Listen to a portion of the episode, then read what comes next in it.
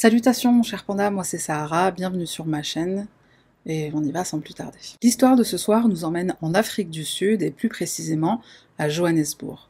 Karabo Mokoena naît le 27 mars 1995. Elle vit chez ses parents avec sa sœur aînée Bontley et leur frère Lebogang. Karabo c'est une personne qui en grandissant devient très généreuse, intelligente. Son frère dit d'elle qu'elle a une vieille âme, c'est-à-dire qu'elle a un niveau de maturité, de sensibilité, d'intelligence et d'intuition plus élevé que les gens de son âge. Carabo obtient son diplôme en école de commerce, elle obtient même une licence de pilotage puisqu'elle est passionnée par l'aviation. Et de son temps libre, elle aime donner, elle aime donner aux autres, elle fait du volontariat, elle se bat pour les droits des femmes, des enfants aussi, elle se bat pour les plus démunis. Carabo, c'est une femme croyante, elle est chrétienne. Sa mentor spirituel raconte que souvent lui a parlé d'être à la recherche d'un homme qui craint Dieu, un homme qui aime Dieu. Sa vie spirituelle tient vraiment une place importante dans son cœur. En octobre 2016, elle fait la rencontre d'un homme qui s'appelle Sandile Mansoe. C'est un samedi soir, elle est en train de faire la fête avec des amis. Les deux jeunes gens se plaisent au premier coup d'œil, ils commencent à discuter, ils parlent de quoi? Ils parlent de Dieu.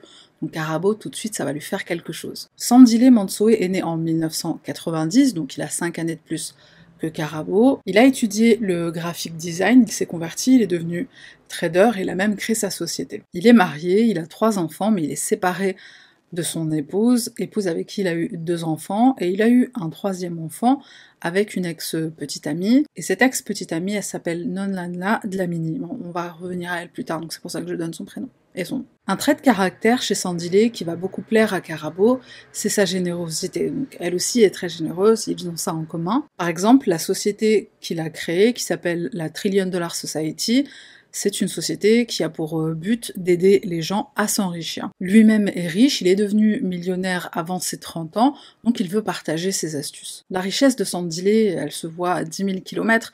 Il porte des costumes Gucci, euh, des vêtements de marque, des chaussures euh, qui coûtent tellement cher que elle pourrait te nourrir pour une année entière. Il a une voiture dorée, enfin, il a même toute une collection de voitures. Il habite dans un très grand appartement luxueux, enfin, il est riche, ça se voit, après tout, euh, pourquoi pas, il fait ce qu'il veut de son argent. Quand il fait la rencontre de Carabo, il habite encore sous le même toit que son ex-épouse, enfin l'épouse dont il est séparé, et assez rapidement il va quitter le domicile familial pour emménager avec sa nouvelle chérie. Ils emménagent dans un appartement qui est tout aussi luxueux que le précédent, mais très vite, il va y avoir de l'eau dans le gaz. Au bout de seulement 2-3 semaines de relation, Sandilé va devenir physiquement violent envers Carabo, euh, comble du truc, elle qui lutte justement pour les droits des femmes, et plusieurs amis vont être témoins de certains incidents. Stéphanie, une des amies de Carabo, raconte qu'un jour, Sandilé lui demande de déverrouiller son téléphone portable avec son empreinte digitale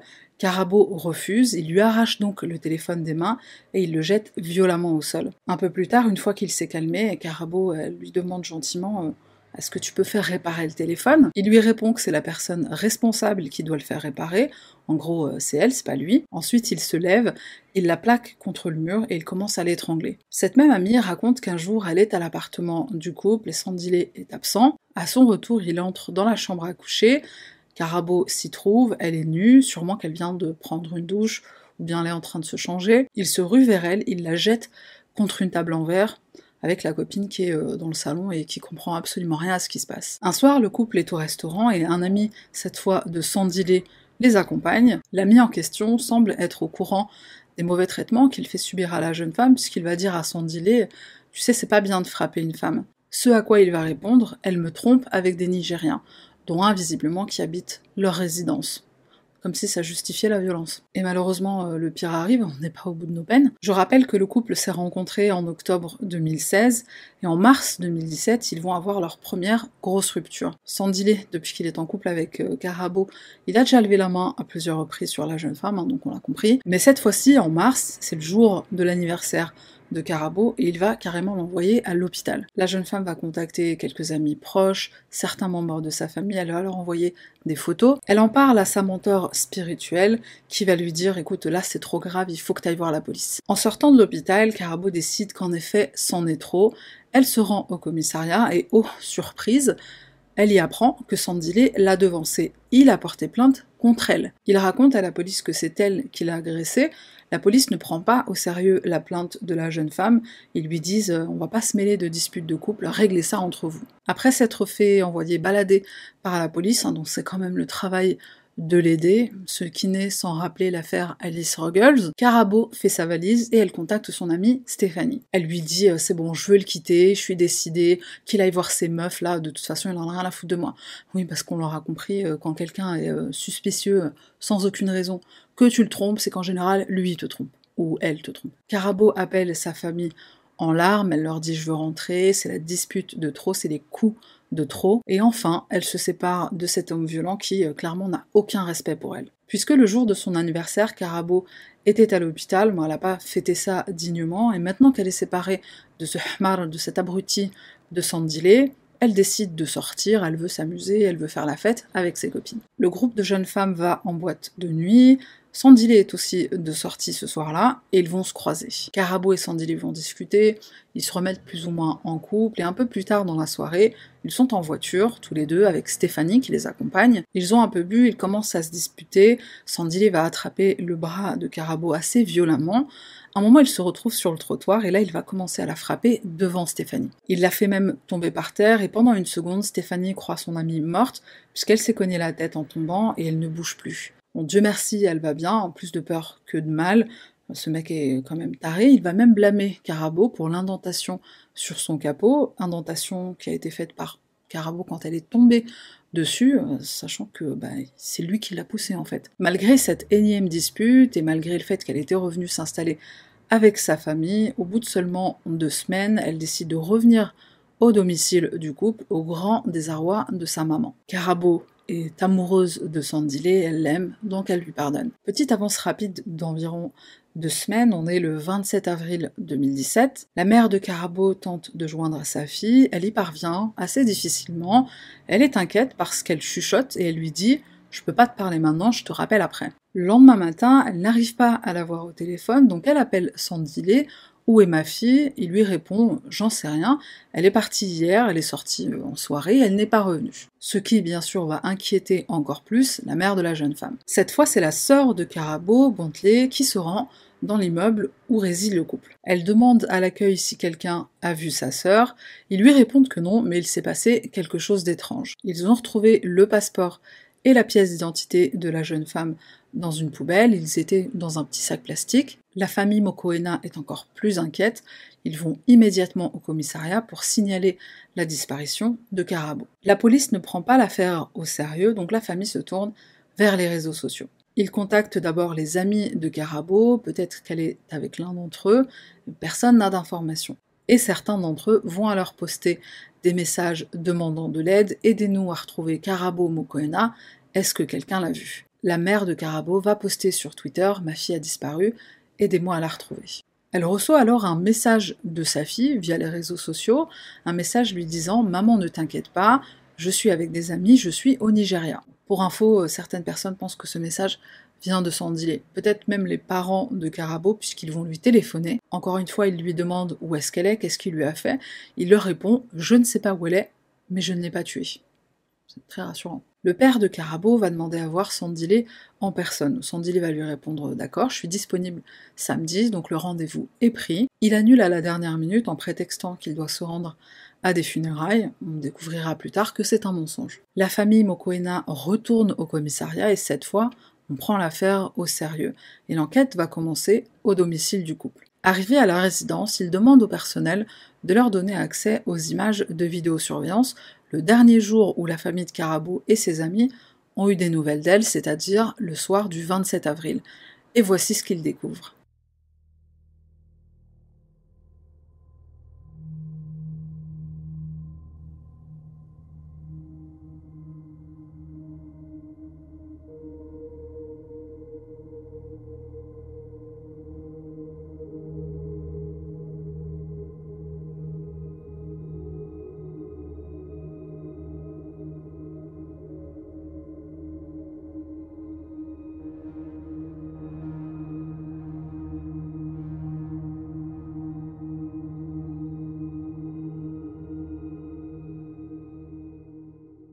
La dernière personne à avoir vu Carabo, c'est son compagnon Sandilé, donc naturellement la police souhaite l'interroger.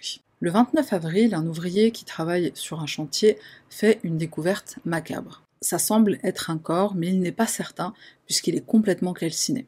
Juste à côté se trouve une couverture bleue couverte de sang, un sac plastique, un petit tapis qui lui aussi couvert de sang et des bouteilles dans lesquelles il y avait de l'essence. L'ouvrier appelle tout de suite la police et il les emmène dans le terrain vague où il a fait l'horrible trouvaille. Le corps est dans un tel état que la police n'est pas en mesure de dire s'il s'agit d'un homme ou d'une femme. C'est seulement en regardant les orteils qui ont été plutôt préservés qu'ils en viennent à la conclusion c'est probablement une femme puisque les ongles sont vernis. Après la découverte du corps, il faudra une dizaine de jours pour que la famille de Carabo soit emmenée à la morgue pour l'identifier, et son corps est tellement endommagé qu'ils ne peuvent l'identifier que par ses orteils. Et malheureusement, ils ne sont pas au bout de leur peine, puisque lors de l'autopsie, le médecin légiste n'est pas en mesure de déterminer si Carabo était vivante au moment où son corps a été aspergé d'essence pour être brûlé. Le 1er mai, Sandilé est interpellé, il est interrogé, il raconte qu'il ne sait pas où est sa petite amie, il ne l'a pas vue après qu'elle soit sortie le soir du 27 avril, mais les images de vidéosurveillance le contredisent. Lorsque les policiers fouillent son appartement, ils remarquent qu'il y a une tache dans le salon, près de la cuisine. Quand ils l'interrogent à ce propos, il leur répond que c'est son agent immobilier qui a fait nettoyer tout l'appartement, puisqu'en effet, il veut le vendre et ils ont un potentiel acheteur.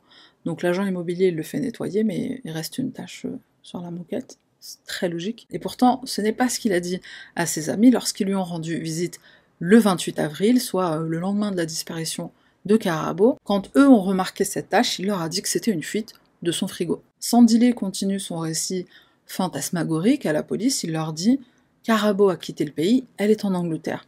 Mais alors explique-moi comment tu fais pour voyager sans une pièce d'identité, sans un passeport. Afrique du Sud, Angleterre, euh, faut, un passeport. J'ai essayé de monter dans une valise un jour, mais ça n'a pas marché. On confronte sans délai à toutes ces contradictions, aux images de vidéosurveillance sur lesquelles on voit Carabo entrer dans la résidence, mais on ne la voit pas en ressortir. Et puis on lui dit, euh, il y avait quoi dans cette poubelle pour qu'elle soit aussi lourde? Et là il craque et il raconte ce qu'il s'est réellement passé. Le soir du 27 avril, aux environs de 17-18 heures, il rentre chez lui et il découvre le corps sans vie de sa chérie. Elle vient de se donner la mort en se poignardant à la gorge, et pas qu'une seule fois. Il panique, il ne sait pas quoi faire, donc il se pose 5 minutes et il commence à réfléchir. Il est persuadé que personne ne le croira, personne ne croira que Carabo s'est donné la mort et qu'il l'a juste trouvé comme ça, donc il décide de se débarrasser du corps. D'abord il se rend chez ses parents à lui pour récupérer un pneu et des bouteilles d'essence. C'est pour ça qu'on le voit sur les images de vidéosurveillance quittant la résidence à bord de son véhicule. Et pour faire sortir Carabo sans éveiller les soupçons, Eureka, idée de génie, il se sert d'une poubelle. Il se rend dans un terrain vague à Lindhurst, il creuse une petite tombe de fortune, enfin, euh, en fait, il creuse un petit trou. Il y place le corps de Carabo, ensuite il met le pneu autour de son cou. Alors euh, pourquoi? Pour que euh, son corps brûle plus vite. Hein. C'est un génie ce mec. Il asperge le tout d'essence, il y met le feu et il s'en va. Mais attends, parce que la suite est encore plus fantastique. Il va donner des explications sur les agissements de Carabo. Elle s'est donné la mort dans le cadre d'un rituel. Ce qu'il s'est passé, c'est que le couple est allé voir un marabout qu'ils appellent maître. Donc ils sont allés voir ce marabout pour qu'il leur jette un sort, un sort qui aurait pour but de faire prospérer le business, les affaires de Sandilé. Il est pété thunes, mais il veut encore plus de thunes, soit, enfin, pété thunes. En vérité, on découvre plus tard que cet argent, il l'a volé à des investisseurs. C'était une sorte de pyramide de Ponzi, le truc qu'il avait. Sa société euh, Trillion Dollar Society. Sandilé veut user de magie noire pour parvenir à ses fins, pour avoir de l'argent, encore plus que ce qu'il a déjà volé aux autres. Donc le maître lui demande à lui et sa chérie de faire un rituel. Carabo et Sandilé sont censés euh, récupérer un peu de leur sang, euh, je sais pas en se coupant ou quoi, ils doivent le mélanger et ensuite le donner au maître. Le euh, maître, j'aime vraiment pas l'appeler comme ça, mais le mec, là, le sorcier, le marabout, il procède au. Voilà, il fait ses incantations, il lance le sortilège, mais attention, il y a une condition. tout, tout n'est pas facile, tout n'est pas gratuit dans la vie. La condition pour que le sortilège fonctionne et qu'il perdure dans le temps, c'est que le couple doit rester ensemble. S'il venait à se séparer un jour, il faudrait alors faire un rituel de séparation, sinon l'un d'entre eux pourrait mourir. Et c'est ce que Carabo aurait fait le soir du 27 avril, un rituel pour se séparer euh, magiquement de Sandilé, mais on est d'accord que ça n'a aucun sens, puisque si ce rituel de séparation, il avait pour but d'éviter, euh, euh, si tu veux, le, mauvais côté du sortilège, à savoir que l'un d'entre eux devait mourir, pourquoi, elle se, pourquoi elle se donne la mort en fait? Si c'est pour préserver leur vie à tous les deux. Je, je, je, comprends pas. Je vois mal une jeune femme de 22 ans se sacrifier pour un abruti qui la violente. Surtout que Carabo est chrétienne, elle est très croyante dans les trois grandes religions monothéistes, c'est-à-dire euh, judaïsme, christianisme et islam. Ce genre de truc, c'est interdit. En, islam, c'est même le péché ultime. Donc ça sent quand même le foutage de gueule 5 étoiles. Quand le capitaine Beki Sissa, donc le capitaine qui est chargé de, de l'affaire, quand il obtient la confession de Sandilé, il quitte la pièce, il va chercher une feuille, un stylo pour mettre tout ça sur papier, mais à son retour, Sandilé refuse de coopérer. Il fait comme s'il avait rien dit du tout, il leur dit euh, confession, de quoi vous parlez, je n'ai rien dit, et il revient sur sa première version des faits, à savoir qu'il ne sait pas ce qui est arrivé à Carabo. Elle est partie en soirée, et elle n'est jamais revenue. Imagine juste les nerfs qu'il devait avoir le capitaine, de toute façon ça n'empêchera pas que Sandile Mansoe sera inculpé pour le meurtre de Carabo Mokoena. On arrive au procès, et Sandile comparaît pour meurtre au premier degré, et aussi pour l'agression qui a eu lieu en mars 2017, le jour de l'anniversaire de Carabo, agression qu'il a envoyée à l'hôpital. Et là, il va se passer des choses fantastiques. Déjà, pour commencer, il y a un procès dans le procès. Pourquoi cette mise en abîme? Parce que la défense a demandé à ce que la confession de Sandilé soit refusée, et ce, pour plusieurs raisons. La première, c'est que selon Sandilé, on ne lui a pas lu ses droits au moment de son arrestation, j'avais peur, j'étais perdu, dira-t-il. Ensuite, et toujours d'après Sandilé, à son arrivée au poste de police, le capitaine Bekississa lui aurait demandé un pot de vin. Ne t'en fais pas, je vais faire disparaître tout ça, lui aurait-il dit. Donne-moi juste un petit quelque chose. Et dernier argument que Sandilé avance, sûrement pour faire perdre toute crédibilité aux policiers, c'est qu'il va dire que lorsqu'ils ont fouillé son appartement, il y a des centaines de milliers de randes qui traînaient à droite à gauche en espèces qui lui ont été dérobés. Rand, c'est le nom de la monnaie sud-africaine. D'après les éléments dont le juge dispose pour prendre une décision, il estime que la confession de Sandilé est admissible. Sans malgré ça, il va plaider non coupable. Au moins une vingtaine de personnes seront appelées à la barre pour témoigner contre lui, et de son côté, à Sandilé, il n'y a pas foule. Son ex-compagne, la mère de leur enfant, Nonlanla Dlamini, si je l'ai bien dit, c'est ça, c'est la seule qui va témoigner en sa faveur. Elle dit que c'est un bon père, que c'est un bon père envers leur fille, qu'il l'a toujours soutenue quand elle était enceinte, quand elle avait besoin de lui, et elle ajoute que c'est un homme bien et que c'est un homme respectueux. Les parents de Sandilé sont aussi présents, et la sœur de Carabo, donc la sœur de la victime, elle dira plus tard que bah, elle avait l'impression qu'ils avaient honte de leur fils, et ça lui a fait énormément de peine. Enfin, ils étaient là, ils avaient de la peine, ils étaient... Imagine juste que ton fils fasse un truc pareil, quoi. Parlons maintenant de la stratégie de la défense, parce que celle-là, elle est bien hara, elle est bien piquante, je l'ai encore en travers de la gorge. C'est la victime qui est responsable de son sort. Elle était accro à la vie de luxe, elle aimait tellement l'argent que ça explique le sortilège pour enrichir son mec sans délai, ils insistent, c'est elle qui s'est donné la mort. Mais par-dessus le marché, c'est Carabo qui était violente, c'est pas Sandilé. Preuve en est la plainte qu'il a déposée contre elle le jour de l'anniversaire de la jeune femme, donc le 27 mars. Elle a des tendances suicidaires, et ce depuis longtemps. Elle se mutile, une fois elle l'aurait même fait sous les yeux de sa propre sœur. Un soir, Sandilé est rentré à la maison, il a trouvé sa chérie par terre, une boîte de somnifères près d'elle, la boîte était vide. C'est un incident dont aurait été témoin un des agents de sécurité qui travaille dans leur résidence. Et une question qui m'a démangé, à laquelle je n'ai pas trouvé de réponse, c'est est-ce que cet agent de sécurité en question, il a témoigné au procès? Et pour finir en beauté, sans délai, il ajoutera que Carabo, c'était une fille euh, qui comment dire, bah, elle couchait à droite à gauche, elle avait plein de partenaires sexuels. L'un d'entre eux notamment lui donnait la somme de 100 000 randes par mois, ça correspond à à peu près 6000 euros. C'est ce mec-là qui l'a rendu accro euh, au luxe, au glam, tout ça. Il est très malin, Sandilé, puisque même de ça, il essaie de se, dédouaner. Genre, ouais, j'avais de la thune, ouais, je lui en, donnais, je l'entretenais, mais c'est pas moi qui lui a donné ce, mauvais goût pour, euh, draham pour l'argent. Sandile, il va aller même euh, plus loin que ça, il va donner des explications sur le comportement violent de Carabo. Elle a été violée par un ex-compagnon. C'est ça qui l'a rendue très agressive, violente et même dépressive, d'où les multiples TS.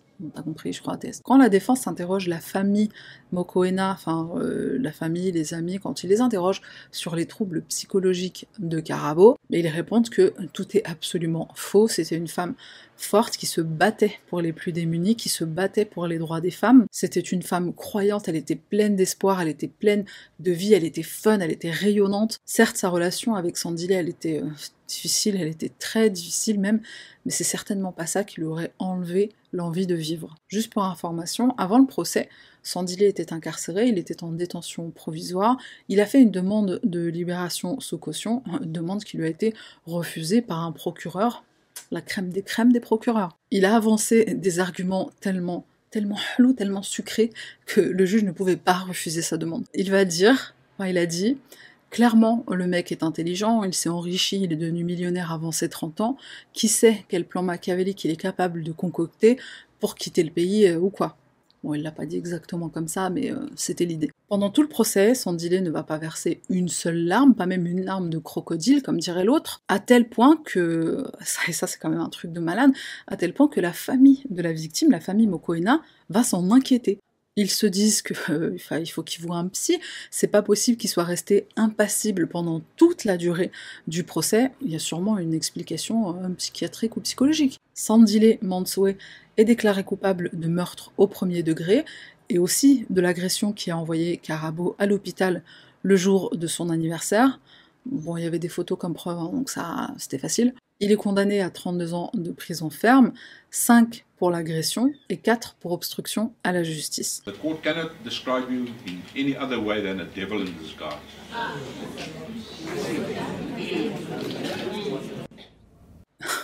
Son avocat a présenté ses excuses devant la nation. Il s'est excusé d'avoir eu à représenter un assassin. Alors celle-là, je l'avais jamais entendu. Bon, après, faut expliquer aussi le, contexte dans lequel ça s'est passé, mais j'y viens dans une petite minute ou deux. La famille Mokoena, ils diront qu'ils sont satisfaits du verdict, même si son père dira plus tard, il ne nous a même pas laissé l'enterrer avec dignité.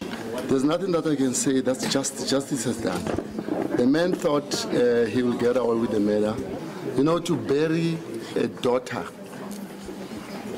I understand. but a bent body of the daughter. I couldn't even see her. All the young men out there who abuses women, wait until you have a daughter.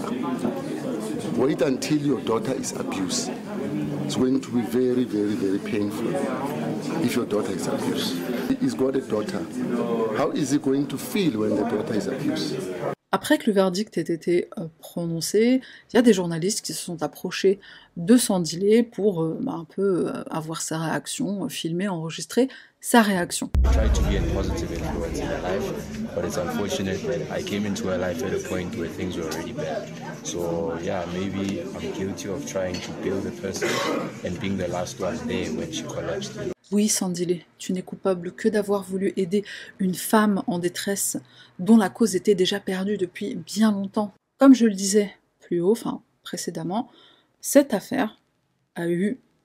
je sais pas comment le formuler autrement que elle a soulevé le pays tout entier. On est dans un pays où, euh, où, on a des chiffres qui font très peur. Une femme sur cinq est victime de violences conjugales. Il y a environ 40 000 cas de viol qui sont rapportés chaque année. La grande majorité des victimes sont des femmes.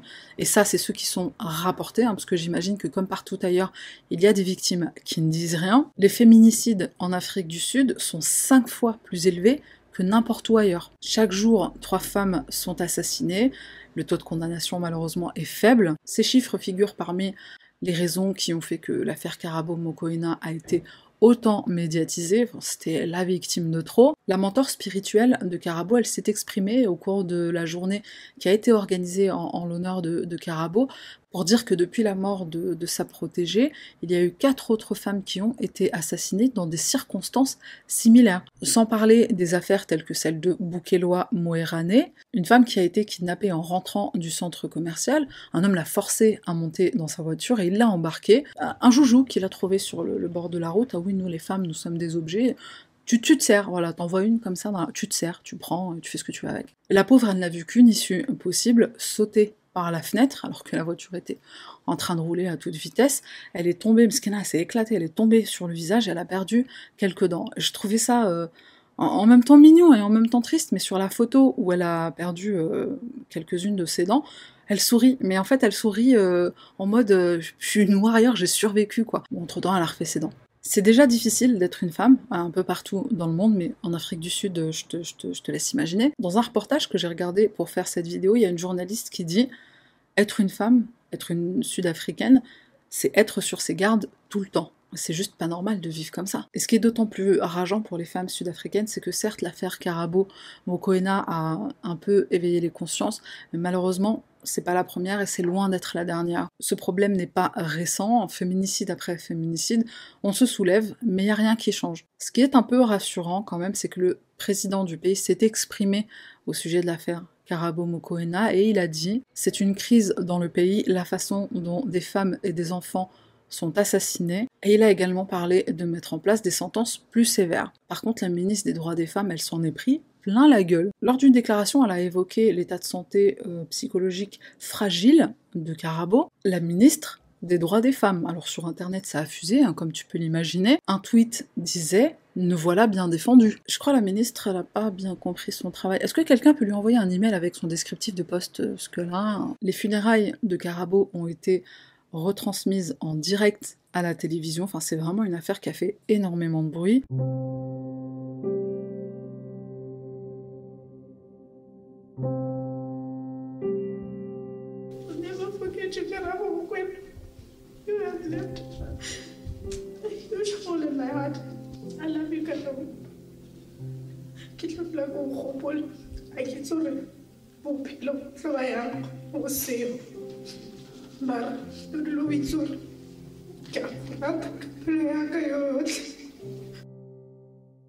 Son oncle s'est exprimé et il a dit Sa mort m'a dévasté.